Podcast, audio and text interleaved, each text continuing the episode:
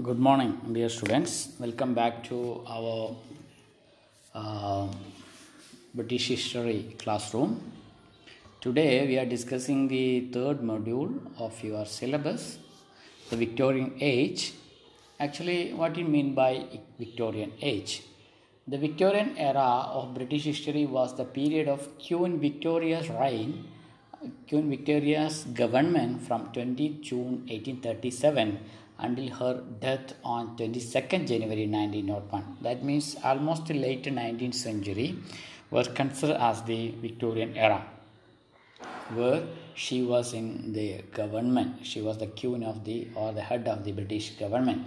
It was a long period of peace, prosperity, refined sensibilities, and national self-confidence of Britain. Actually, Uh, you know it is the uh, in between the uh, modernity and the you know the old uh, systems or the ideals and beliefs.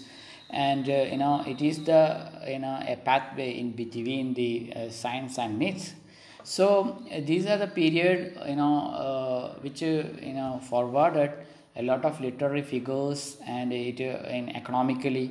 And as far as the you know literary or science in almost all sections of the society, it showcase a kind of uh, confidence, self-confidence for the Britain. So, what are the salient features of the Victorian age? What is the nature of the uh, Victorian age? Uh, that you know, Victoria became queen in 1837. English literature seemed to have ended upon a period of lean years in marked contrast with the poetic fruitfulness of the Romantic age, which we have just studied, uh, the Claudius, Shelley, Keats, and Scott had passed away, and it seemed as if there were no writers in England to fill their place. So Wordsworth has written in 1835, like clouds that rake the mountains summits or waves that own no curbing hand, how fast has brother followed brother from sunshine to sunless land. Aye. So there is a lacune just after the death of many of the romantic, uh, you know, poets. Uh, we already discussed the romantic revivalism and the influence of uh, such a great personalities. And you know, thereafter there is a lacune in the field of literature, and it was filled by some of the great personality who come, um, you know, just to follow these people. So in 1827, you know, many people who come forward after the death of uh, Keats and Shelley. So Tennyson had been publishing poetry since 1827. His first poems appearing almost simultaneously with the list of work Byron, Shelley, and Keats. Moreover, even as Romanticism seemed passing away, a group of great prose writers like Dickens, Thackeray, Carlyle, Ruskin had begun to proclaim the literary glory of a new age, which now seems uh, to rank only just below the Elizabethan and the Romantic uh, period. So, you know, though you know great you know poets like Shelley and Keats were lost, uh, but some of the great people who were you know very famous with their uh, fictions and prose writers like. Uh, Dickens, Thackeray, Carlyle, and Ruskin, uh, they have filled that gap, and we also they mention about the uh, Tennyson. So many people who come forward. And what are the silent features or the nature of the uh, Victorian age? Uh, one of the important feature is that democracy.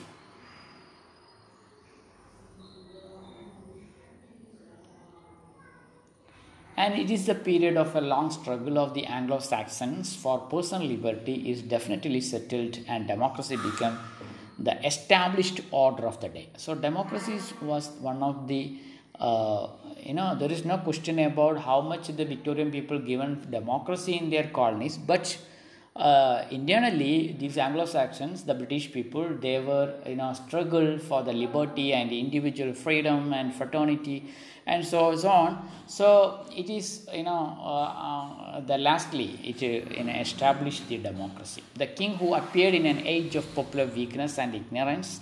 The peers who came with the Normans in triumph are both stripped of their power and left as figurehead of a past civilization. And you know the king became only a nominal uh, head of the state, and all other powers belongs to the parliament and the executive. The last wastage, uh, wastage of personal government and divine right of rulers disappears. The House of Commons becomes the ruling power in England. That Parliament became prominent, and the, the autocracy that divine right theories were vanished. And the series of new reform bills rapidly extend the people uh, choose for themselves the man who shall represent them. So that enfranchisement, large scale adult enfranchisement is one of the feature of this period. And another one is social unrest. Uh, you know, you know that is an age of popular education, of religious tolerance, growing brotherhood, and profound social unrest. The slaves had been freed in 1833, but in the middle of the century, England awoke to the fact that slaves are not necessarily Negroes stolen in Africa to be sold like cattle in the marketplace, but that multitude of men, women, and little children in the mines and factories were victims of a more terrible industrial and social slavery. So, uh, you know, uh, they uh, let them free the you know the Negroes or many of the uh, people who were kept as slaves in the mines and the factories and even uh, they were not considered as human beings. So it's a social unrest. And you know, there is a to free this competitive method has been the growing purpose of the Victorians until the present day. So another thing is that uh, ideal of peace, you know, and it is a, an age of comprehensive peace, comparative peace. You know, England begins to think less of the pomp and false glitter of fighting and more of its moral levels as the nation uh, realize that it is the common people who bear the burden and the sorrow and the poverty of war, while the privileged classes reap most of the financial and political rewards. With the growth of trade and friendly foreign relations, it becomes evident that the social equality for which England was contending at home belongs to the whole race of men, that brotherhood is universal, not insular, that a question of justice is never settled by fighting and what war. That war is generally unmitigated horror and barbarism. Tennyson, who came of age when the Great Reform Bill occupied attention, expressed the ideas of the liberals of his day who proposed to spread the gospel of peace. Till the war drum throbbed no longer and the battle flags were furled in the Parliament of Man, the Federation of the World. So it's a you know ideally a, a peaceful society. People are became more you know uh, competent and people are became more uh, tolerant towards other religions and a friendly foreign relationship with the nearby states. And you know and people also believe in the social equality. And you know so you know they also uh, think about the uh, you know the uh, think about the honor of all the individuals and they are questioning the horror and barbarism. And many great works also came through this way uh, like the tennyson's and uh, some of them were uh, you know some of the uh, uh, the reform bills give a great attention express the ideas of the liberals of his day who propose the spread of the gospel of peace and uh, another thing is that arts and science.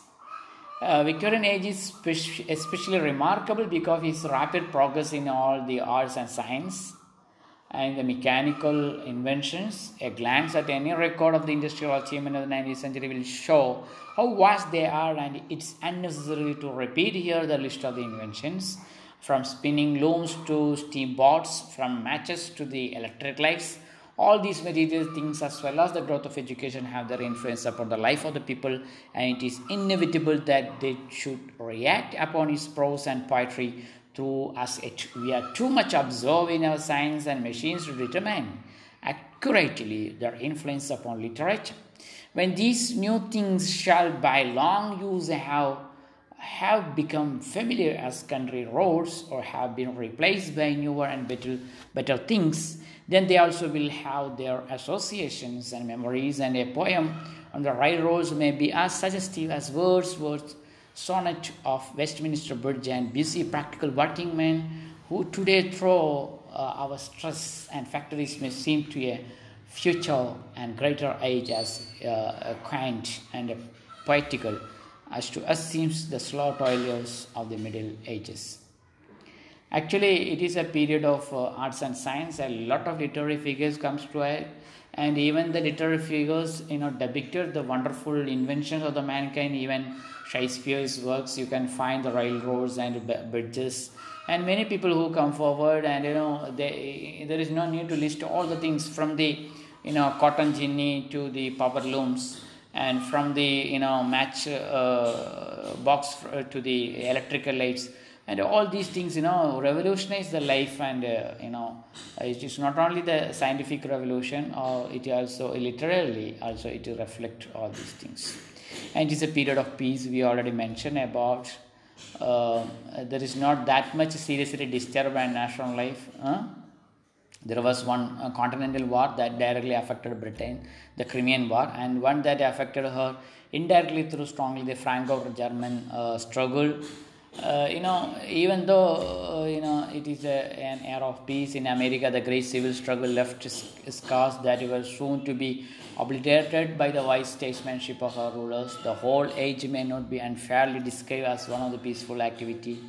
In the early stage, the lessening surges of the French Revolution were still felt, but by the middle of the century, they had almost completely uh, died out. And you know uh, that you know it is a period of uh, peace uh, during the Victoria. Uh, material developments is another thing through this commercial and industrial revolutions, scientific revolution. You know, commercial enterprises were you know uh, developed, revolutionized in that field. The great increase of available markets and the result of this, an immense advance in the use of the mechanical devices. The commercial energy was reflected in the Great Exhibition of 1851 uh, Uh, which was greeted as the inauguration of a new era of prosperity on other side of this picture of commercial expansion. We see the appalling social condition of the new industrial size cities the spoiled slums and the exploitation of cheap labor the painful fight by the enlightened few to introduce the social legislation and slow extension of the franchise were the one of the feature of uh, Victorian era. Another one is that the intellectual development. Uh, there can be little doubt that in many cases material wealth produce a hardness of temper and an impatience of project any ideas that brought to no return in hard case. It, it is to the credit of this age that intellectual activity is so numerous. There was, there was quite a revolution in scientific thought following upon the works of Darwin and his social. We will discuss about the social Darwinism. is a you know contributed by Herbert Spencer, and you know some of the great people ideas we also re- mention about the works of the John Stuart Mill, utilitarianism, and so on. So uh, you know intellectually, so what we can say that you know Victorian age is a very peaceful, intellectually motivated, literature, literally and scientifically uh, developed and you know commercially and you know uh, politically uh, in a very democratic and you know uh, uh that commercial cities and in a extends the commercial uh, towns and extended the activities of the commercial uh, works were the feature of the was the feature of the Victorian age. So peace, democracy, tolerance, and what we say that literary, literary uh, development and scientific revolution. And of course uh, that uh, intellectual development material development etc were the important features of maybe all these uh, we cannot make all these things in the uh, sharp edge cutted boxes but uh, you can find that you know victorian age is pretty much better than uh, the uh, many of uh, you know the you know compare with the past record of Britain. So um, we need to discuss social Darwinism and what is social Darwinism. We already mentioned about the social Darwinism of uh, uh, Herbert Spencer. Herbert Spencer, an elitist philosopher, in its simplest form, social Darwinism stated that society strong will survive as the weak perish. Is it? A kind of a, a racial arrogance was there. Society strong will survive. In this you know fittest will survive survival of the fittest something very close to the uh, darwin's evolution theory and you know spencer's work borrowed heavily from charles darwin's theory of uh, evolution and you know about the charles darwin's theory of evolution like you know natural selection the fittest will survive and you know uh, many su- uh, such things so the social darwinism and the uh, evolution theory you know uh, very close and ma- uh, many of his ideas were uh, you know collected from the Herbert collected from the idea of social from, from the uh, Darwin's theory of evolution. So, what is social Darwinism in detail? Herbert uh, Spencer coined the phrase "survival of the fittest," and this was the essence of his thought on society. Social Darwinism applies Charles Darwin's theories on nature of society declaring that the strong and powerful will eventually outlive the weak. Is it? So Spencer believed that it was a wrong to help anyone weaker than yourself, as this would aid the survival of people that the laws of nature state should die. Actually, you know, Herbert Spencer forward a theory which is pretty much helpful for colonialism and the racial uh, you know, superiority that is an important factor you know they thought that there is no need of any help uh, uh, you know uh, to the weaker section. If you know if you are going to help a, any weaker uh, you know than yourself as this would aid the survival of the people. And you know if the weaker will survive and the later on it will become a question about, uh, of their uh, in existence their own existence and and you know the natural selection will be die. So that is a uh, such a narrow ideal uh, put forward by herbert spencer so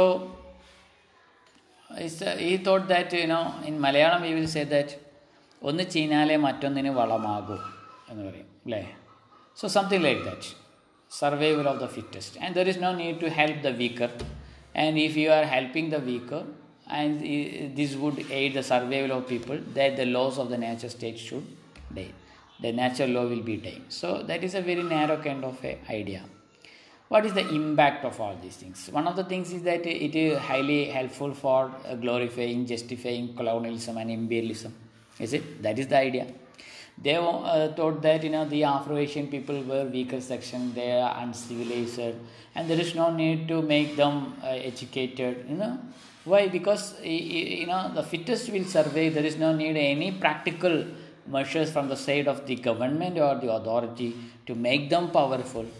Is it? And it was against the you know uh, waves. it was against against the you know. Uh, the natural law, something like that, where the people of one territory will claim the territory of the suppressing the indigenous people, suppressing. So it also excuse the similar act of imperialism in which one country extend control and power over the another. So these are the you know ideas which formulated by social Darwinists uh, to make fit their or justify their governments or colonies or imperialism in other countries and you know uh, it also justified by Adolf Hitler uh, the mass murder of Jewish people. Is it Adolf Hitler justified the mass murder of the Jewish people during World War II, purging inferior genetics? You know that these people were not Nazis, they were not the pure Aryans. So uh, they know the inferior genetics. Uh, you know the Aryans should be the leaders or the rulers of the government, something like that. Then another one is that confusion. Herbert Spencer thought on social Darwinism began before Charles Darwin's book, The Origin of a Species, was even published. But when Darwin's theories were made public, Spencer adapted his own ideas to those of natural selection. Is it? So Darwin believed that the strong survive and will out, outlive the weak. Spencer took these ideas further, claiming that human beings with financial, technological, and physical power will live on, while others are inferior and will die out. Actually, you know, there is a confusion. Who is the first? Is it something like that? Uh, the hen or egg? Which is the first? So, uh, Charles Darwin's book, The Origin of Species, was uh, even published before, prior to that. social Darwinism uh, was in thought uh, by the Herbert Spencer, but he uh, used some of the idea for such having like natural selection, and uh, uh, they believe that strong survey and will outlive the weak. Huh? So uh, he thought that the financial, technological, and scientific, physical power will live on, and others will perish. And you know, uh, these are the, some of the ideas. And another thing is that uh, positive impact. Uh, while social Darwinism had a large negative impact on society, the ideas were occasionally used in a positive way. Some social Darwinists related Spencer's thought to laissez-faire capitalism and the idea that the economy functions at its best with no interference from the government as the welfare of the community is naturally taken care of. While financial handouts were opposed, charity could still be part of a social Darwinist society. Libraries, public institutions, and other resources were built in the name of social Darwinism providing opportunity for the fittest to prosper regardless of their financial background you know the positive impact of the social darwinism has had a largely uh, negative impact on society. The ideas were occasionally used in a positive way is it? The social darwinist related spencer's thought to laissez-faire capitalism.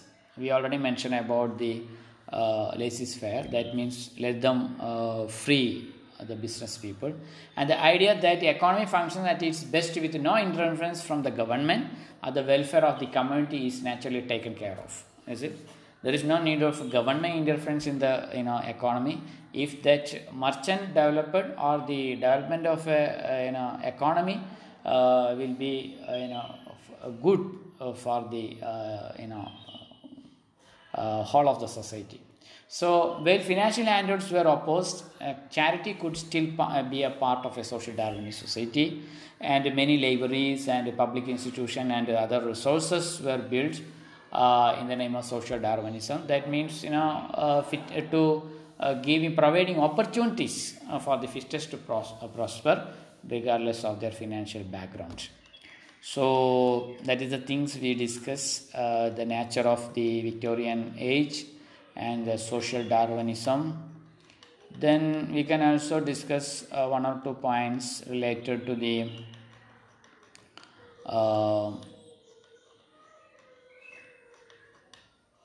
Oxford movement.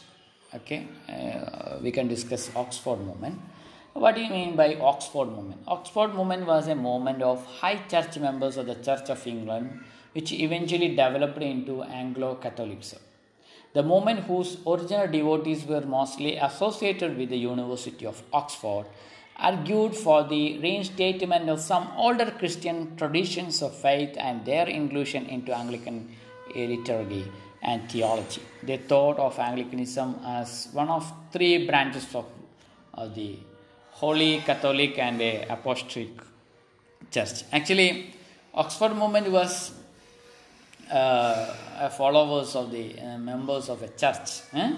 and majority of the followers were related to the associated with the university of oxford and they argued that uh, you know uh, some of the ideas uh, from the catholicism should be reinstatements huh? Uh, especially the reinstatement of some older christian traditions and faiths uh, and you know to introduce all these things inclusion into the Anglican uh, uh, church or Anglican theology. Uh, and you know they believe that uh, Anglicanism as one of three branches of the one, and it include Holy Catholic and Apostolic Church. So Oxford movement, a movement associated with you know originally devotees were associated with University of Oxford and they interested to reinstate some of the uh, tradition and faith of the older religion uh, in, in the Anglican uh, theology and liturgy and they thought of Anglicanism as one of the three branches of the uh, Uh, one Holy Catholic and Apostolic, Apostolic Church. The movement philosophy was known as Tractarianism after a series of publications and the Oxford movement's philosophy was known as Tractarianism. The tracts for the Times published in 1833 to 1841. Tractarians were also disparagingly referred to as Newmanites and Sueites, Puseyites after two prominent Tractarians. Uh, Tractarian spelling T R A C T A R I A N I S.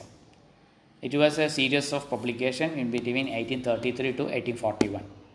And you know, Tractarians also referred to as Newmanites, N E W M A N I T S. It was in prior 1845, and uh, after 1845, they known as Puseites. 1845, it is known as Puseyites. P U S C Y I T S.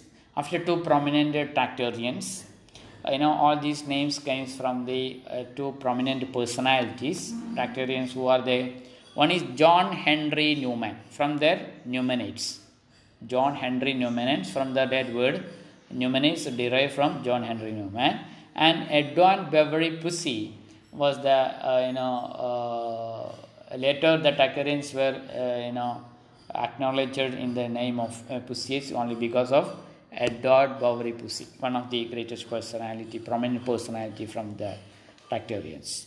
Other well-known Tractarians include John Keble, Charles Marriott, Richard Hurrell Froude, Robert Wilberforce, Isaac Williams, and William Palmer. These are the, some of the great people who were the part of the Oxford movement and you know the movement's philosophy of uh, popularly known as Tractarianism. That's enough for today.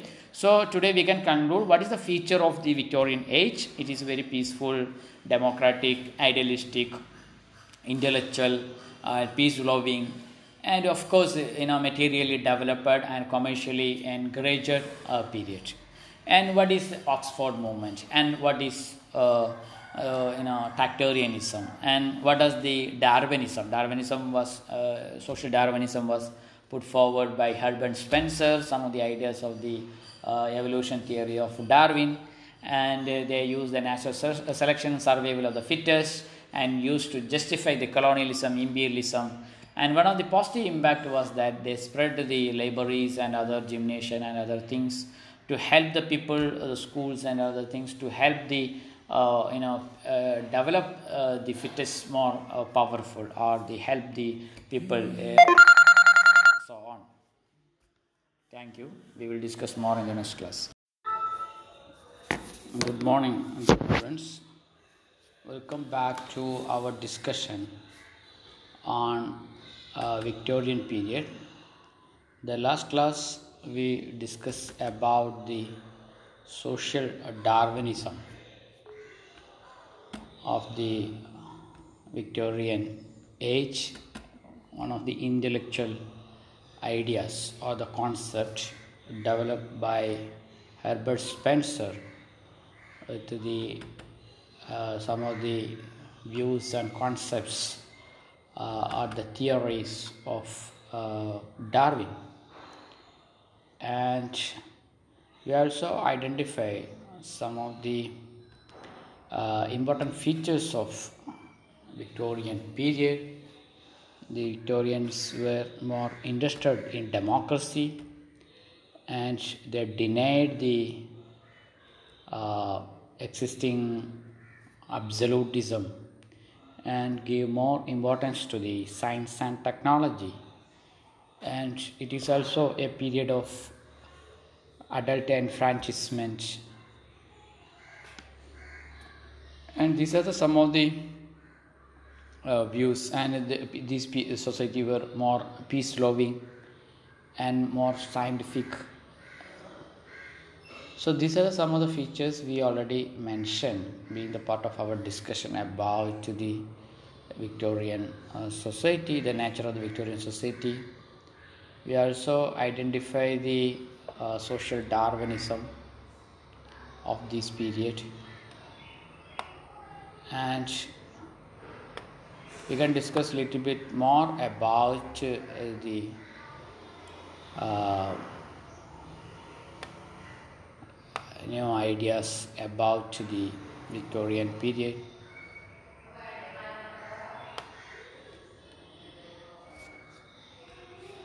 We already mentioned some of the uh, greatest uh,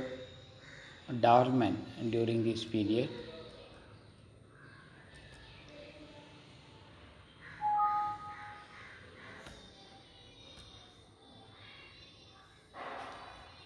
So uh, let me check it out. Uh, some of the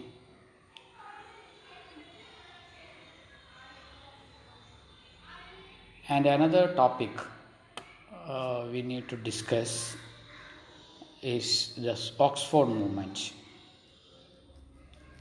Oxford movement was a movement of high church members of the Church of England, which eventually developed into Anglo Catholicism. And we also identify the ideas of uh, Tractarianism, uh, and they are also known as Newmanites and Puseyite. And uh, these are the names uh, derived from John Henry Newman and Edward Bouverie Pusey. And we are also moving to the age of socialism.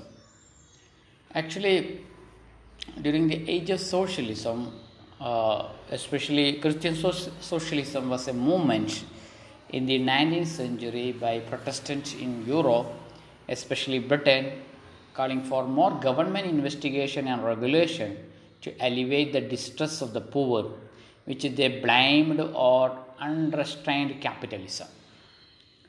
Supporters claimed that socialism was compatible with Christianity, as the early apostles in Jerusalem had all things in common. Their goal was to build God's kingdom on earth. A few Americans joined the movement, although the social gospel was much more important in the US in the era of the Third Great Awakening.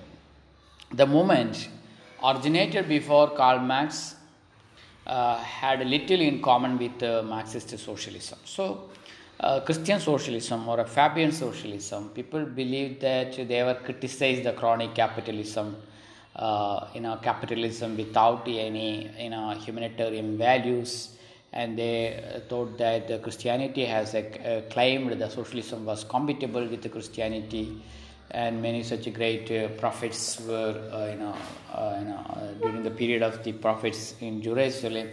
Almost all the peoples have the common things, and you know that is the very idea of, of you know socialism uh, prior to the arrival of Marx.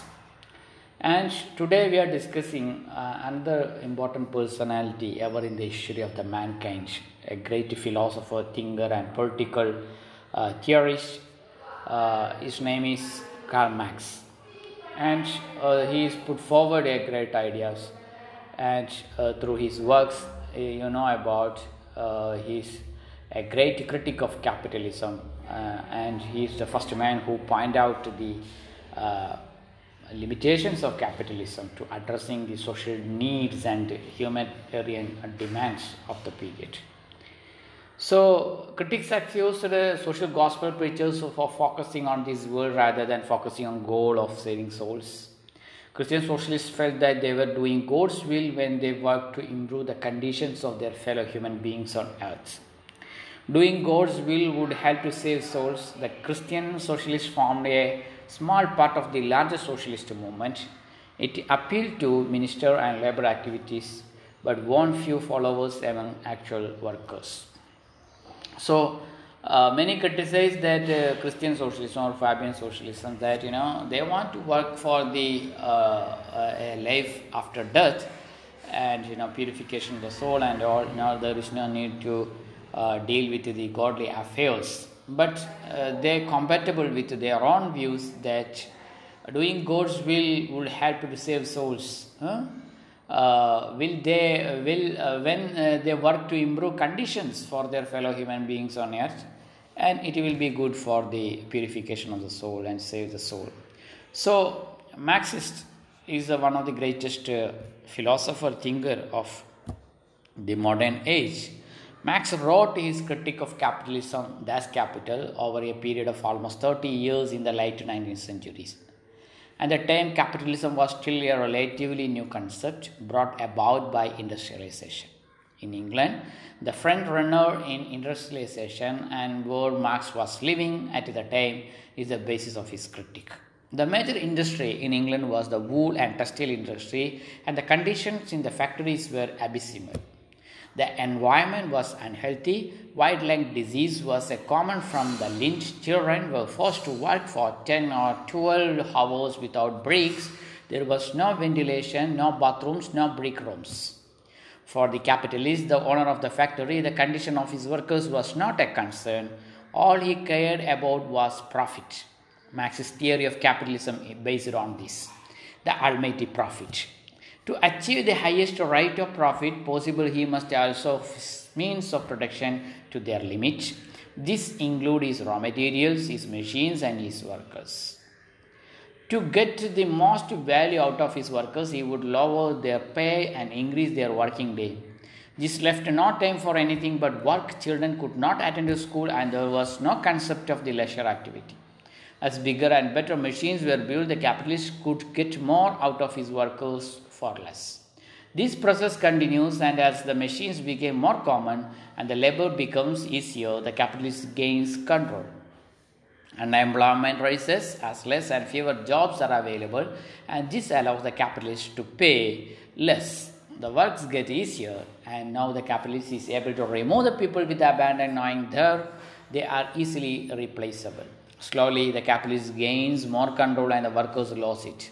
There are greater and greater class divisions, more income inequality, and it gets harder and harder to climb the ladder of success. These are all main aspects of capitalism. The capitalist exploits the laborer, the laborer tries to fight back. The Marx recognizes this as a flawed system and sought something better. While his theory is on capitalism, he is associated with socialism because he saw it is the next rational step after the capitalism failed. Marx thought that capitalism is only a, a, a, a period in between, uh, in between the feudalism, uh, uh, you know, change, switch over to the socialism. Capitalism is only a period inevitable; you, we cannot avoid, but uh, we can uh, move work for the well-being of the people or the society or the wage laborers or the proletarians. Uh, and you know marx believed that it is a inevitable steps in between uh, to the uh, fall of feudalism and you know arrival of the emergence of the socialism. So marx thought all his ideas through his uh, das kapital. He's a, such a wonderful personality born and brought up in uh, germany later moved to the britain and he most of his life or more than 30 years he spent for writing uh, das kapital. Actually up to his death, you know, no one uh, believe uh, or you know uh, there is only very few people you can count in your fingers or in your single hand. Uh, you know, follow the ideas of uh, Marx. And Marx thought that whenever he completed the ideas of uh, social, Marxism or the you know Communist Manifesto, he written along with the Engels he thought that the next day the revolution will happen. The uh, you know uh, these proletarians, the wage earners, earners became the you know uh, you know administrators or the government or the uh, they will get the control of the society. But it was not happen. Actually, the Russian Revolution was the one of the first one in the uh, in, in, the course of uh, you know Marxism or socialism, which is only happened in the 1970s. Is it? So up to you know up to his death, you know he never ever witnessed such a great social movement switch overing from people from you know capitalism to the socialism or Marxism. What he believed that the very next day the revolution will comes. When his funeral, you know, you know, funeral was happened uh, in Britain, only hundred, uh, lower than hundred people attended his funeral programs.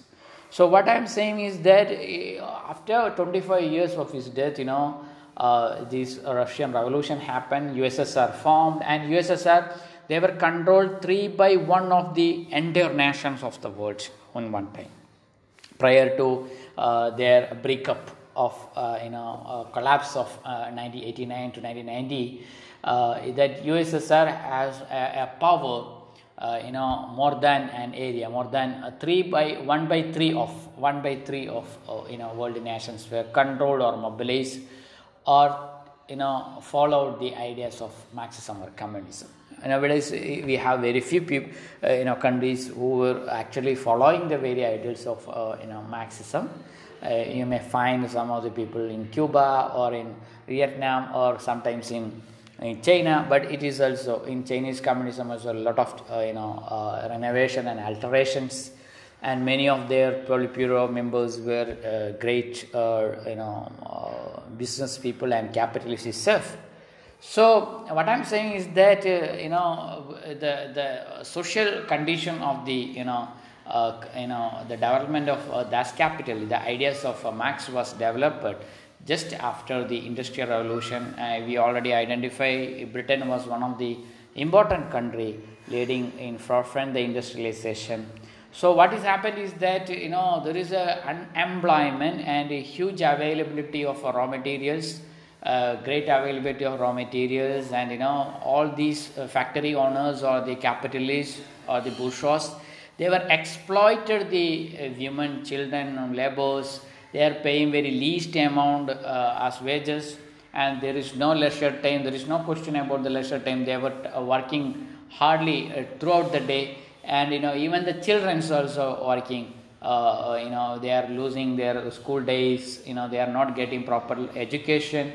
And there is no question about the leisure time. You know there is no question about the weekend holidays Nowadays we have the weekend holidays. Is it the uh, you know uh, Sundays we are getting the in education institution. This is Saturday also we are getting the weekend holidays.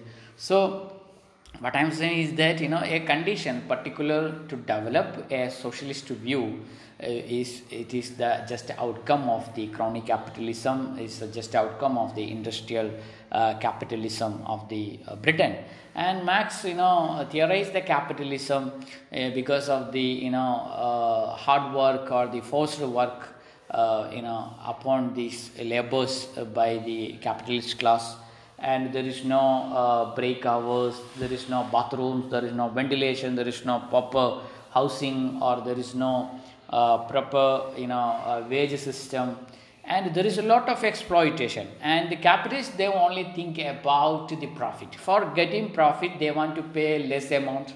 For making that you know profit you know maximization they want they will they will not uh, you know provide basic amenities or the facilities uh, uh, to the workers. So uh, marx formulated capitalism this is something uh, exploiting uh, the mankind and you know they were just consider human beings also as a machine. Uh, you know about a wonderful cinema of uh, charlie chaplin and you know modern times. Uh, you can find it you know. Uh, they were never ever considered about the uh, that feelings of feelings of the you know worker. They are just giving some soup but it is not getting to that you know worker and there is no uh, you know a particular break hours. There is a particular leisure time. And so marx questioned all these thing, things to his uh, das kapital. It's one of the greatest works. And marx uh, uh, throughout his life he think and think and write a lot of things. And you know nowadays you know germany there is a a special project you know to translating all the works of marxists and it will take more than 60 years to complete the entire works into the uh, in all the works of Marxism into the you know com, uh, Marx works into the uh, English and many other uh, prominent uh, you know world languages. So that much a person who contributed his entire life for the well-being of his fellow citizens and the you know working poet rights. So Marx thought the worker would tire of being exploited and would fight back. So Marx saw the next logical step as uh, socialism. The workers would unite, overthrow the capitalists, and create a new society where a person could reach their true human potential. With the needs satisfied by the whole of society, the individual could break free of the constraints of capitalist work and work for himself to improve himself. This was Marx's view. The most important part of that is the fact that he envisioned the socialist revolution as springing organically uh, from capitalism this means that capitalism must be fully developed before socialism can be possible. So, this seen as one of the reasons the communist experiment in Russia failed. Russia's economy was not developed. The following Marx logic, they were not ready for socialism. Actually, Marx thought that these capitalists crony capitalists, the profit motive was they are just exploiting the you know common people or the workers, and you know the workers would united and overthrow the capitalists, and a socialist new society should be developed. Uh, you know they were only believing the human potential, and you know with the needs satisfied by the whole of the society, not an individual person uh, and uh, we should break free the constraints of the capitalist work and work for himself to improve himself. So, Marx view, the most important part of that is the fact that he envisioned the social revolution as springing organically from capitalism. He thought that capitalism is a very inevitable, it is in between a, a transformation, a historical stage uh, from feudalism to, to the end of feudalism to the beginning of the modernity or the socialism, social society. So, such, so uh, capitalism must be fully developed, then only socialism possible. And one of the reasons that uh, you know break of USSR or the failure uh, in Marxism in Russia, maybe uh, because of the Russia was not developed uh, the capitalism in his uh, you know optimal level. So these are the, some of the ideas about the Marx and the, you know uh, socialism. Uh, and another topic is uh, from your uh, syllabus is Fabian uh, socialism. La- the last quarter of 19th century in Britain was marked by growing critique of laissez-faire capitalism and an upsurge of interest in social ideas. The British socialist movement grew particularly strong in the period between 1880s and 1914 and include Christian and liberation socialists, Fabians and Marxists there is a huge criticism against the laissez-faire policy, the non-intervention of the capitalist economy, and you know it's a period between 1880s and 1914. And many Christians, uh, liberation socialists, Fabians, and Marxists, they come out and question the capitalism. Fabian Society, established in London in 1884, aimed to promote a moral reconstruction of British society according to socialist principles and level the gulf between the rich and poor Fabians, unlike Marxists, advocate a gradual, non-revolutionary transition to socialism based on a humanistic foundation. Actually, you know, Fabians, you know, socialism, they believe, they were not believing the revolution to change gradually from uh, not through the revolution uh, to should be happen uh, that you know the society should change to gradually to the socialism based on the humanistic foundation. So they were the critic of the laissez-faire policies. They were not believing the revolution. At the same time, they thought that through humanitarian measurement, we should move to the industrial steps. The Fabian Society took its name, suggested by one of its founding members, Frank Podmore from Russia, a Roman general uh, Quintus Fabian Cannocchio, who avoided a frontal attack of Hannibal's army in the 3rd century BC, but used delaying tactics. Likewise, the Fabian Society preferred not to support a revolutionary transformation, but was committed to promoting evolutionary socialism in Britain. So uh, we have the you know first year's enrollment uh, day program. So I am concluding today's discussion here, and I will share the uh, notes to you. Thank you. Have a nice day. We will discuss more in the next class. Good morning, dear students. Today we are discussing about the communism. The last class we identified what is Marxism and Fabian uh, socialism and Oxford movement. And you know, uh, all of you know about uh, communism. It, you know, it is uh, something uh, very close to the socialism, or both they have the similarities, but uh, there is also certain limitations or the contradictions to the both. Both philosophies advocate economic equality and state ownership of various goods and services. But socialism usually works through the existing democratic structures of capitalist countries. And almost all capitalist countries, in fact, have some socialist characteristic, uh, like the public schools, secu- social, uh, social security program in the United States, etc.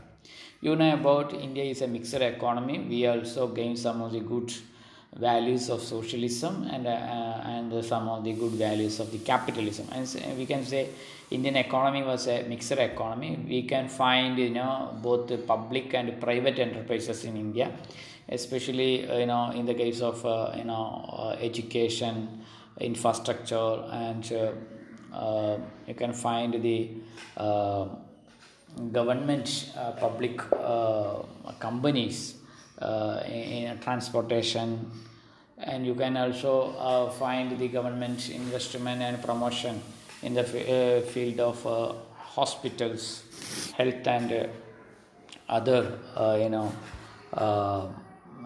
issues. So the similarity is that you know the uh, the socialism was working along with the capitalism uh, and uh, the uh, you know socialistic characteristic you know uh, is uh, they are owning the public interest they are you know owned by public schools and social security programs you know these are some of the examples we can find even in india in contrast, the communists state that the capitalist economic and political system must be completely overthrown through the revolution. So that is the difference. Socialism work within the capitalism. Some of the good uh, feature of capitalism uh, that uh, public entity or the public ownership in the field of health, education, infrastructure, or the uh, transportation facilities. At the same time, communism they are not at all ready to compromise with capitalism in any case in any point of view. And they thought that to communism uh, state that capitalist economic and political system must be eroded must be completely overthrown uh, through the revolution. There is a difference so historically communist revolutions have uh, never yielded their intended uh, utopias of equality communist theory predicts that after the proletariat revolution special leader must temporarily take control of the state leading it toward an eventual true communist society.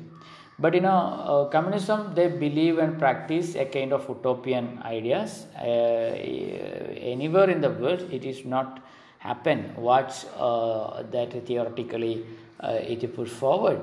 Uh, especially in the case of the China or Russia or uh, you know Cuba, uh, communists uh, you know believe that you know just after the proletarian revolution just after the labor revolution special leaders must take temporarily control of the state then that leading to it toward an eventual true communist society so the fact is that the governments of the soviet union communist china cuba and others were intended to pro- uh, be provisional in practice, these temporary governments have held on to power, often subjecting their citizens to authoritarian go, uh, you know, control. You know about even after the failure of uh, you know uh, after the you know distraction of USSR, uh, Putin in 20 you know 2000 onwards, Putin is in power. Either he is in um, president or prime minister. But you know even we are criticizing the capitalism or the you know america uh, american mode of democracy uh, but uh, each four years uh, there is certain uh, changes and you know a, a, a president can only continue in two terms. So recently that uh, trumpian you know um, government was lost against joe biden so people are very fortunate in that sense hmm? But in the case of the, you know, even after the collapse of the USSR, uh, that it is happening in uh, Russia and many of the, uh, uh in you know about the uh, story from the China and is a, a, Chinese Communist Party, uh, you know, Jiang Zemin, he, is giving a, a, a particular provision through the parliament enactment that he can continue until his death as a president of the uh, China. So uh, you know you know about the story from the Cuba, where the you know revolutionary leader uh, taking charge after his death, uh, he hand over the power to his uh, brother, uh, you know, Raul Castro. So Fidel Castro hand over the power to the Raul Castro. So even though communism believed you know a total transformation, but uh, at the end of the day, it will lead to a kind of a autocracy or authoritarian uh, control. And communist ideology also states that these revolutions should spread across the globe rather than be limited to individual countries. But this helps uh, explain the historical antagonism between capitalist and communist nations particularly the long Cold War between the United States and Soviet Union. And you know, Soviet Union believed that the communism will spread throughout the world and so they are trying to uh, mobilize or they're trying to spread the ideas of communism to nearby European and Asian uh, countries, and uh, it was further lead to a cold war between uh, capitalist and socialist blocs.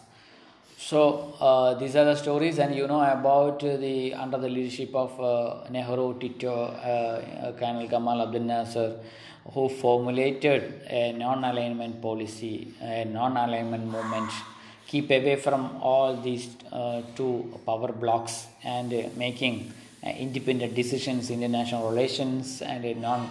you know, aggression and so, many things are being the part of non-alignment movement and uh, you know we can also need to have certain uh, idea about the you know political parties. You know about in america there is two parties. They were contesting the election. One is the democratic and the one is the republic. So uh, in britain we are uh, exclusively discussing about the britain. There is also uh, more than one party uh, one party name is Liberal Party. The Liberal Party was a liberal political party which was one of the two major parties in the United Kingdom in the 19th and 20th century. The party arose from an alliance of Whigs and free trade uh, and radicals in the 1850s. And by the end of the 19th century, it had formed four government under William Gladstone. Uh, Gladstonian era is one of the important period in the history of the Britain and this Liberal Party was uh, a little bit more liberal in the political affairs. And it is you know one of the major uh, one of the two major parties uh, you know uh, in Britain. And you know it is an alliance of the Whigs and free trade prelates uh, that laissez-faire uh, policy you know idealist and the Whigs you know. They were joined together and formulated a party and it is known as liberal party. And uh, these people formed for uh, 19th century they formed four governments under the leadership of william gladstone. And it is popularly known as gladstonian era in the history of the britain. Despite splitting over the issue of irish home rule the party returned to power in 1906 with a landslide victory and introduced the welfare reforms that created a basic british welfare state and you know about the you know uh, there is a question about the Brexit.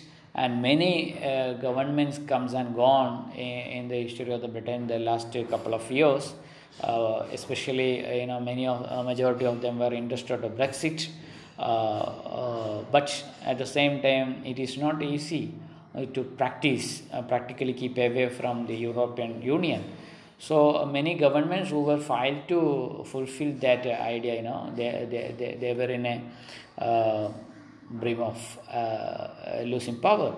And the same like, you know, in the case of the Ireland issue, this Labour Party also lose their, Labour Party also, uh, this Labour Party also lose their power, then they returned back and they created, uh, returned back in 1906 and created a lot of uh, goods welfare measures in the state. And H.H. Uh, Asquith was a Liberal Prime Minister between 1908 and 1916, followed by David Lloyd George, whose premiership lasted until 1922. When the coalition uh, the party had formed with the Conservative Party in World War First came to an end. So, uh, some of the great personalities who lead the you know uh, Labour Party, uh, like H.H. Uh, Asquith and David Lloyd George and uh, they are also uh, in alliance uh, with the other you know um, like-minded people especially with the conservative party. And after the end of uh, first world war that uh, coalition was uh, you know break. By the end of 1920s the labor party had replaced the liberals as the tories main rival. And the party went into decline and by 1950s won no more than six seats at the general election.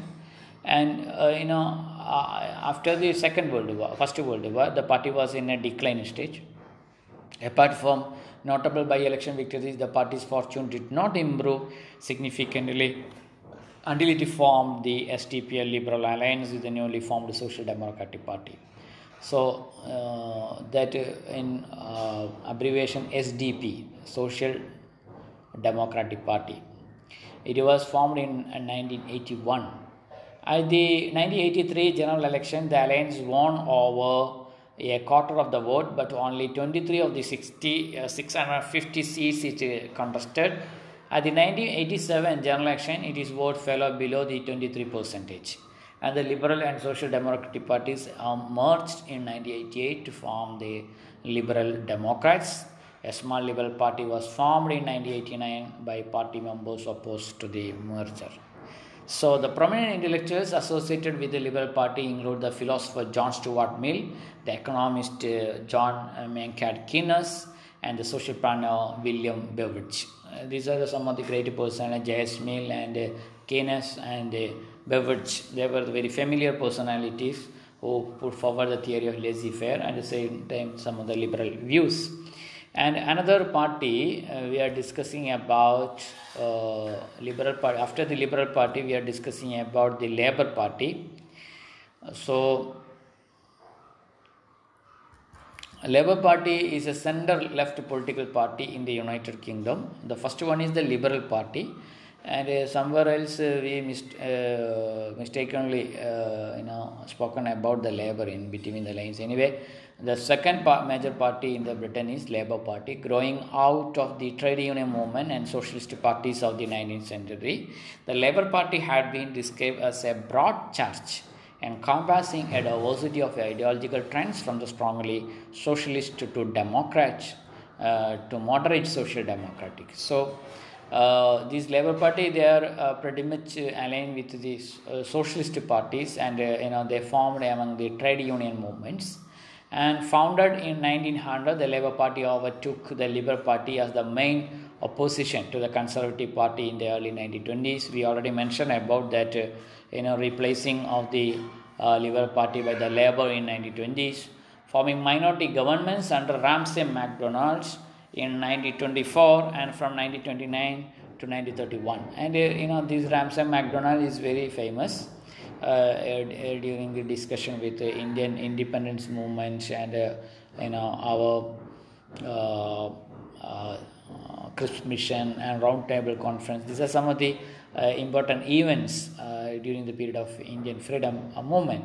And this uh, Ramsay MacDonald, he belongs to a Labour Party, and uh, in from uh, he formed a minority government in 1920s up to the 1931. Labour later served in the wartime uh, coalition.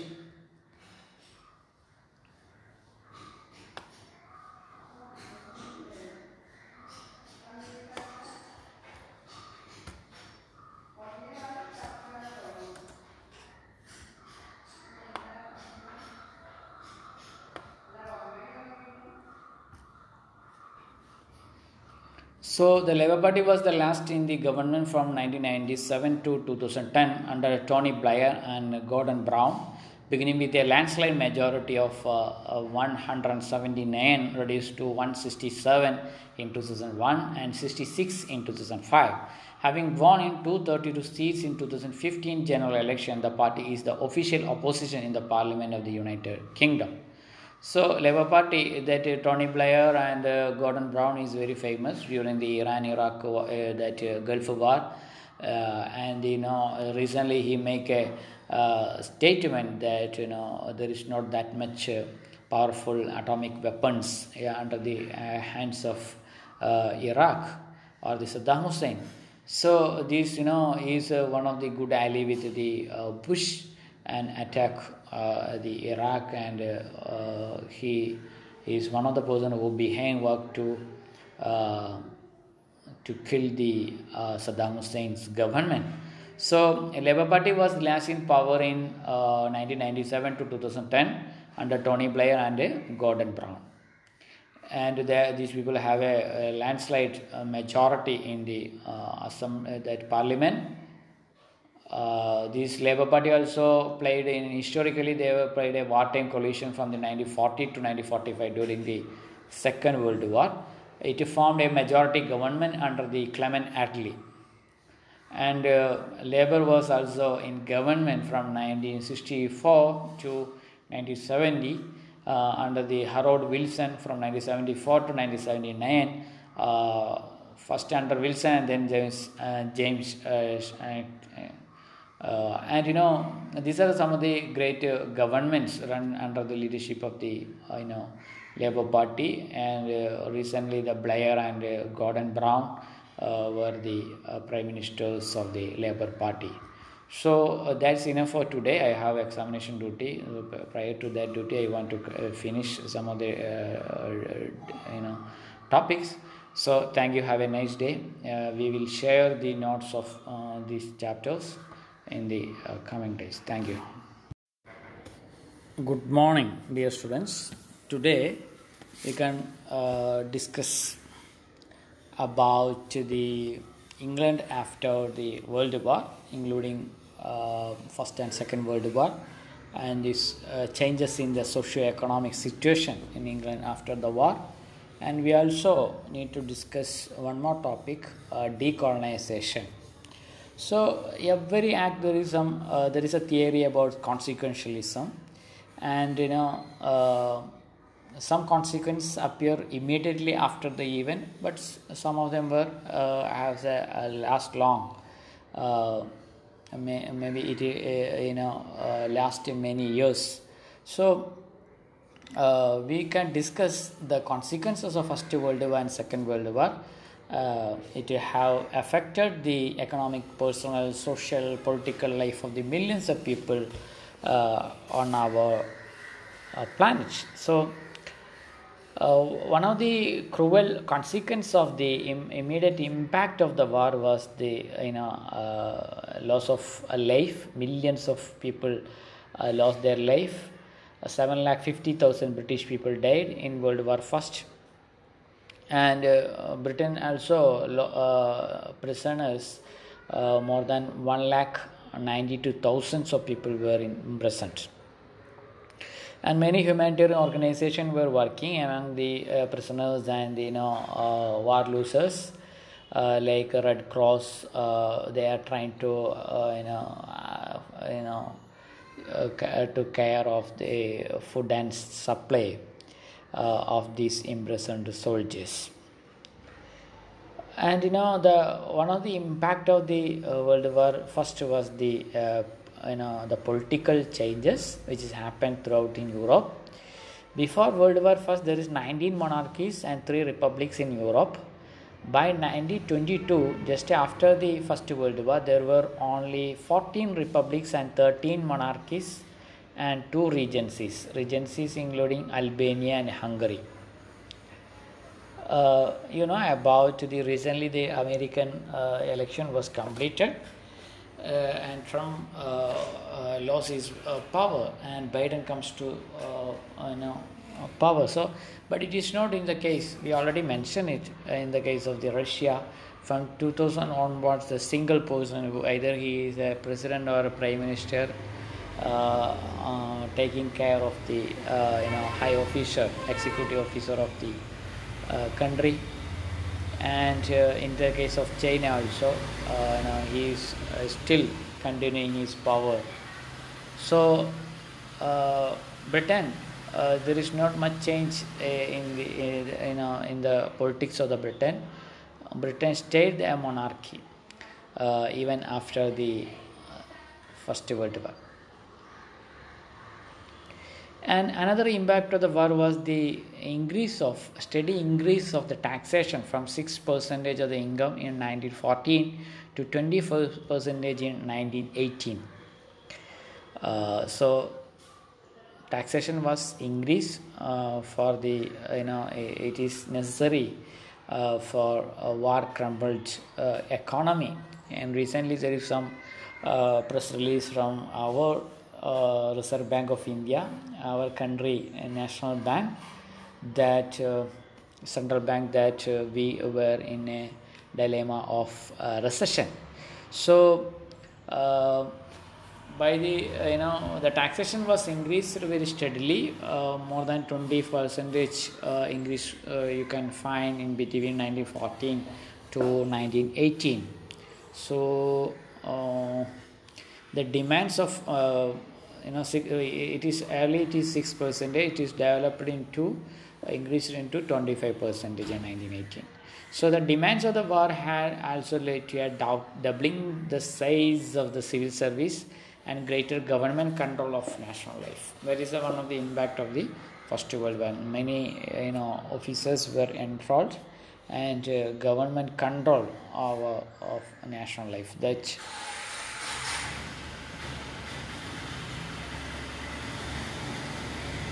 and you know there is another problem is that you know that monetary value of pound was dropped. It is almost 1 by 15 value as compared with the dollar the franc fell by 50 percentage. Uh, 50 percentage that means uh, uh, 1 by half uh, half the price is equal to the uh, you know uh, the dollar. And but in the case of the britain it is a little bit better than the franc the you know french coin uh, it is only 1 by 5th in value uh, was dropped against the dollar.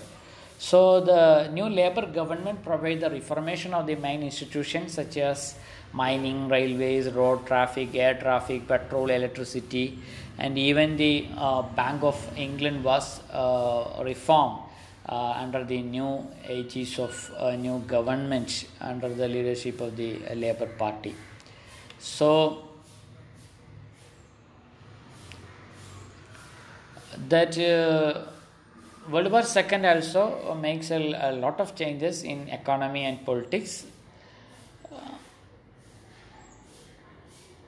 Uh, that in Second World War, Britain lost a three lakh three thousand soldiers and sixty thousand civilians. You know about the you know Hitler's uh, air attacks on Britain just after the fall of France and it claimed many civilian lives. 60,000 civilians were uh, lost their life, and 3 lakh 3,000 soldiers also uh, lost uh, Britain, being the part of the Allied powers. So the Britain lost its major position of power. At the end of the war, Britain had to face a financial failure, and uh, the war endeavor they incurred debt to the value of 40 billion dollars. You know, it uh, you know really crutches the economy of the Britain and it has a, a debt more than 14 billion dollar. So the devaluation of the pound and shortness of uh, you know uh, their you know equity share, all these are the lead to the uh, you know uh, recession in the economy.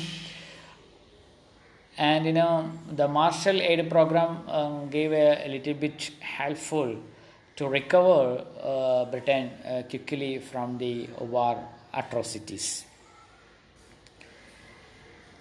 And the wages uh, were about 30 percentage higher than in 1939. It, that war was, uh, the Second World War ended 1945 and prices had hardly risen to at all. That, and you know, the rocket like price hike, you know, hiking price and you know, the wage rate also and falling the, you know, value of uh, pound uh, and losing many people, including the civilians, by the you know Hitler's airstrikes, were the immediate impact of uh, Second World War.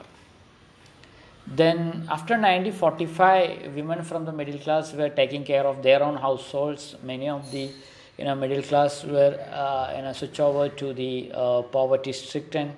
They were not hardly find a job. Uh, uh, you know the servants can hardly find a job and you know majority of the middle class they took care of their own families.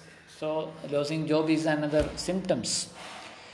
And some of them were fought in the war and sometimes they had no place to come back. So some houses became temporary hospital for injured people and there were not jobs for servants. And you know old families had not enough money to keep their mansions. And that is where they rented to wholesale them to museums galleries or to people who became rich after the war you know. Uh, majority of the old families you know they are unable to uh, maintain their palatial houses mansions. These counts sold all these things or rendered all these big gigantic uh, uh, buildings for museums or galleries or other people who became rich after the war. So there is a lot of social uh, changes happened uh, just after the second world war uh, many of the middle class families uh, you know uh, lost their wealth and uh, uh, position in the society and family members were getting more isolated and the old strong family structures became less tight uh, the children's freedom was more tolerated and accepted by their parents. That is a very positive change. The wars had undoubtedly the impact on human relationships. Many men died in the wars, so came back with injuries. They were not able to work like the healthy ones, and it did not bring so much satisfaction into family. So many, uh, you know, uh, you know, war veterans who lost their you know, uh, you know, uh, who, even they were, uh, you know, saved their life, but unable to maintain their livelihood uh, due to the, you know, good and healthy conditions. So uh, that you know, family situation became very worst when a person who is live without having much money or income, and maybe it will be a question by the uh, other members of the society or and the family. So the wars have influenced society, economics, mindset of the people, uh, not only the Britain but across the world, around the world. The life after the war was completely different from one before that. So first war, but the second one was much crueler and it has a bad impact on the generations. And you know about the first World War, you know, there Britain was in the victory stance but in the Second World War also, the later uh, America joined with the Allied powers and uh, USSR also joined and uh, crushed the German might. But before that, German destroyed majority of the you know through the German airstrike and the U-boats. They destroyed pretty much uh, on the Britain economy and society. So we are moving to the uh, next you know topic decolonization. Uh, decolonization is the undoing of colonialism. What is happening in the colonies is known as colonialism. So, decolonization means these colonies were let them live free by the colonialists and they withdrawn to their home country. So, where a nation establishes and maintains its domination of the dependent territories, by the English Oxford Dictionary defines dictionary that the withdrawal from its colonies of a colonial power, the acquisition of political or economic independence by such colonies. So, providing political and economic freedom to the colonies and withdrawal uh, from the colonies, uh, we can uh, say that decolonization. So, after the Second World War, a lot of Asia, African, Latin American countries were uh, independent uh, they fight for the cause of their freedom. And decolonization not only refers to the complete removal of the domination of non indigenous forces within the geographical space and different institutions of the colonies, but it also refers to the decolonization of the mind from the colonizers that made the colonized seem inferior. You know, you know, we already mentioned about the Rudyard Kipling, white man's burden, and you know, many of such racial uh, you know, utilitarian theories of James Mill and Bentham. All these are the justification of the colonial powers, and all they treated, you know, by the Orientalism, they treated the Orient as inferior class. They were, uh, you know, uncivilized people. So decolonization is not only, you know, refers to the material, you know, relieving or the territorial leaving of these colonies by the colonialists, but it is also liberating the minds of the people who were seem inferior uh, through these colonial ideas. The United Nations Special Committee on Decolonization has stated that in the process of decolonization, there is no alternative to the colonizer allowing a process of self determination, but in practice, decolonization may avoid either non violent or revolutionary national liberations by pro independence groups. It may be instrumental uh, it uh, you know, involved the intervention of the foreign powers acting individually or through international bodies such as the United Nations. Actually, this you know uh, decolonization, which is not in happen, it is not uh, in the just you know is a natural process, but it was only through the fight uh, they revolutionized against the alien government or the foreign governments control over their country. So, the examples of decolonization can be found as early as the writings of Thucydides. There have been several particularly active periods of decolonization in the modern times. And uh, you know, uh, you know about the breakup of Spanish Empire, 19th century, of the German, Austro-Hungarian, Ottoman, Russian empires following the World War First. uh, the British, French, Dutch, Japanese, Portuguese, Britain, Belgian, and Italian uh, colonial empires following the World War II, and the Soviet Union following the Cold War.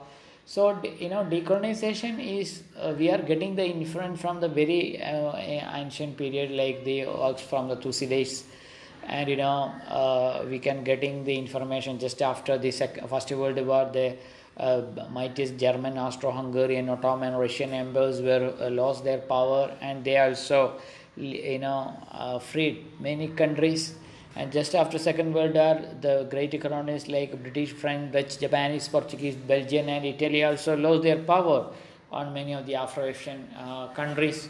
Uh, even after the Soviet Union, the you know, uh, demolition uh, of the USSR, uh, many countries also uh, regained their power.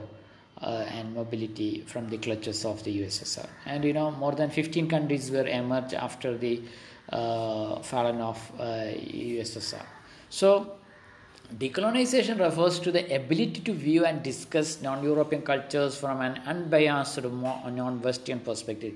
In philosophically, when you are literally, when we are discussing about decolonization, it is also uh, it is uh, you know uh, discussing about the ability to view and discuss non-European uh, cultures from an unbiased and non-Western perspectives. You know, that's a very great changes from uh, from the colonial perspective. And uh, we can move quickly to another topic: post-war socio-economic problems. And you know, we discussed the impact of the First and Second World War and uh, these two wars have a huge impact in the society and politics. We already mentioned about the uh, you know uh, you know loss of life and imprisonment, and you know even the injuries and the you know dropping of uh, you know or the you know money you know value of the money or the economic recessions and changes in the social structure from middle class to the poor uh, you know poverty ridden from mansion to the uh, you know hut. And a lot of changes were happened just after the uh, you know second world war. So uh, it also have the impact in the society and economy we already mentioned about the number of people who were uh, lost their life and number of people who were you know uh, imprisoned during the first and second world war. The cost of the war led to an enormous increase in taxation. That also we uh, discussed. The european victors were left owning their former ally an aggregate of 10 billion pound you know.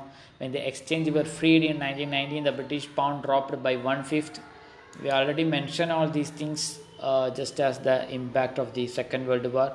So that a dropping of uh, the value of uh, you know uh, franc and the you know dollar or the pound, not the dollar pound is also one of the impact.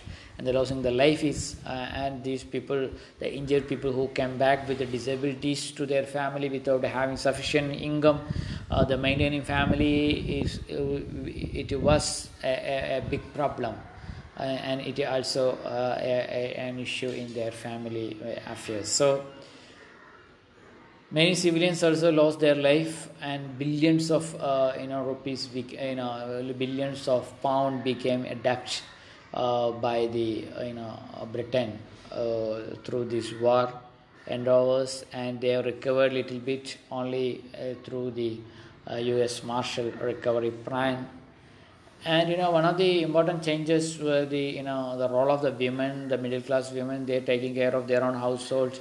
And they were you know it is a mere repetition of the we already mentioned uh, the social changes which has happened the first and second world war. Many of the mansions were you know uh, given uh, rendered or sold by the lords for museums and galleries. And before the war there is a you know usual program a family had a dinner together. But the post-war trend was the, that people, people became more separate and from one another. That individualism uh, was more celebrated, and the and, uh, the children became more free, and stronger uh, you know family bondages were uh, ended and the wars had undoubtedly the impact on human relations. Many men died in the war, so came back with injuries, and uh, the wars have influenced society, economics, and minds of the people not in Britain but all around the world. The life after the war was completely different from the one before was, and these are just a repetition of what happened uh, in the you know, impact of First and Second World War and the socio-economic changes in the and uh, after the war is also the same. So then we are moving to another topic. Uh, we can uh, complete this discussion today in the second, third module of your syllabus, concept of welfare state. Uh, you know that's another great impact after the uh, Second World War.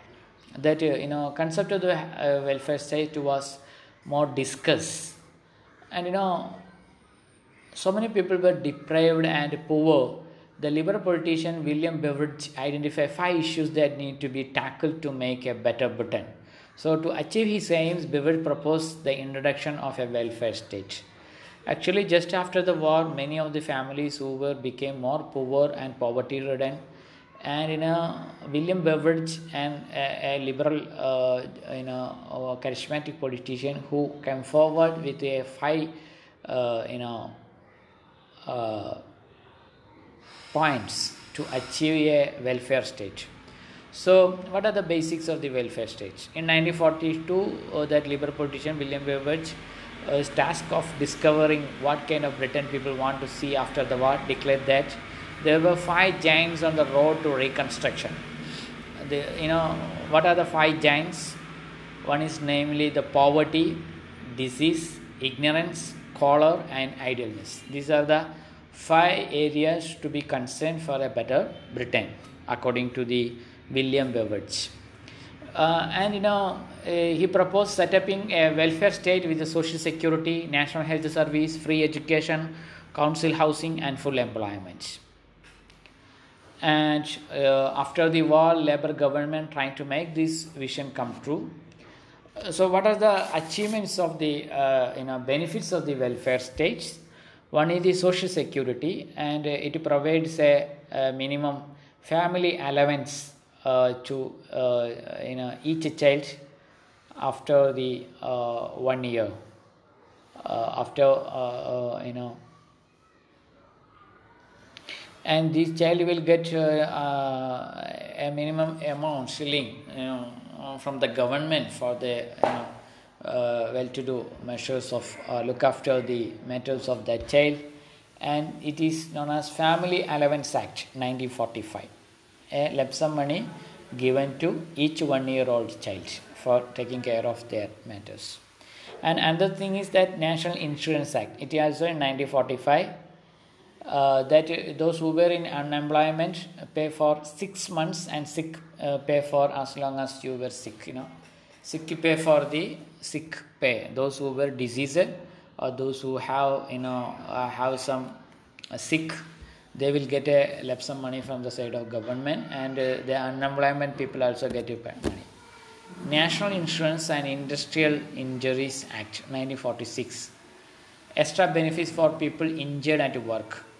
It is another insurance program for uh, the working class the National Assistance Act 1948 benefits for anybody in need. Uh, the Times describe it as the last defense against extreme poverty. National Assistance Act. It is a, a benefit for anybody uh, who needed economic social assistance from the state of government, and it was enacted in 1948. And Times uh, describe it as the last defense against extreme poverty and recently just after the you know trump loss in the american um, election uh, they, these people make a very wonderful graph uh, you know uh, the times magazine. Uh, they release a interesting uh, picture of trump who is walking out and the light is coming in to the darkness. So it is very interesting and uh, National Health Service NHS also set up in 1948 despite opposition from doctors who insisted on the right to continue treating some patient privately uh, Bevan bought in the NHS on 5th July 1948 by that act doctors hospitals dentists opticians ambulances midwives health visitors were available free to everybody. And another important step of the welfare state was the free of education Act. It was in 1944. Uh, Rab Butler set the school leaving age uh, to 15 and introduced free secondary schools for all. Pupils took an 11 plus IQ test in the, uh, that determined whether they went to grammar school, uh, secondary modern school, and or technical school. That uh, grammar school for academic pupils and secondary modern school for teaching practical subjects, technical school for the practical skills. These are the Education Act uh, comes to force in 1944. Uh, uh, you know, introduced by Rab Butler. Another one is that Council Housing, Town and Country Planning Act. It is set a strategy of building 3 lakh new houses, a New year and 1.25 million, 25 million council houses were built between 1945 and 1951. It also identified green belt and that it had to kept uh, rural. So, you know, housing uh, you know plan is another important thing. Town and country planning. It was formulated in 1947, and New Towns Act in 1946 is another important welfare measures from the Liberal Party. Uh, they authorized the building of new towns at places such as Stevenage, Basildon, Newton Aycliffe, and Peterlee set up in new uh, towns. Uh, all our governments have all these policies, but it is in 1950s. Uh, but we are running in 20, 21st century. Still, we people are planning the same in our cities and the panchayats. So, Children's Act in 1948 required council to provide good housing and care of all children required of normal home life. It was enacted in 1948 good housing and care of for all children okay? And another thing is that full employment. Uh, a government user Marshall aid that is a particular aid you know proposed by the america to recover the economically recover the you know oh, you know uh, war damaged europe. So Marshall aid to get industry going. The government nationalized the road haulage railways and coal industries in 1947 and steel in 1951. So nationalization of the road transportation, railways and coal industries. And nowadays it was in 1947 and 1951. Actually nationalization will be better for the uh, well-being of the citizens of the people of that country. But nowadays our country uh, were more and more privatization even uh, you know they were privatizing uh, very profit gigantic companies national uh, gigantic companies air india you know indian airlines and uh, you know you know about majority of our you know airports uh, were uh, you know rendered to the adani groups. And majority of the ports were given to the adani groups. And nowadays you know there is a disinvestment program from the side of the government and the government is collecting huge amount of money through renting all these things and uh, you know using for the day-to-day affairs because of the high rate of economic recession. It was in uh, you know uh, nationalization was better for the national interest or the interest of the well-being of the people. Like the you know you know about the uh, our government also ready to sell the uh, you know major share of railways and coal industries. And now the auction of coal industries uh, going on, and you may get aware all these things through media. Anyway, by adopting the ideas in the economics by J.M. Keynes' book, The General Theory of Employment, Interest and Money, it was published in 1936. The Keynes idea was very well organized or set up by the uh, party in power in Britain. So, the government learned how to keep the economy vibrant by increasing public spending. This means that there has never been a depression like the one of the 1930s again. So these are the, some of the welfare measures: employment opportunity, housing for the people, and in you know uh, uh, economics uh, uh, support for the you know deprived class and you know children were getting you know uh, they are getting free schooling and education act. And you know uh, full employment and insurance insurance for the uh, you know laborers.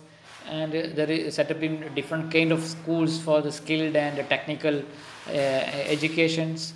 So these are the greatest uh, welfare measures carried out by the governments uh, just uh, after uh, you know Second World War, and it was the liberal politician uh, William Beveridge uh, who came with the idea of uh, you know welfare Britain welfare state, and that's you know for today. So today we discuss uh, a little bit more about the concept of welfare state, socio-economic impact of the Second World War, impact of the First and Second World War, or Britain after the World War, and world wars.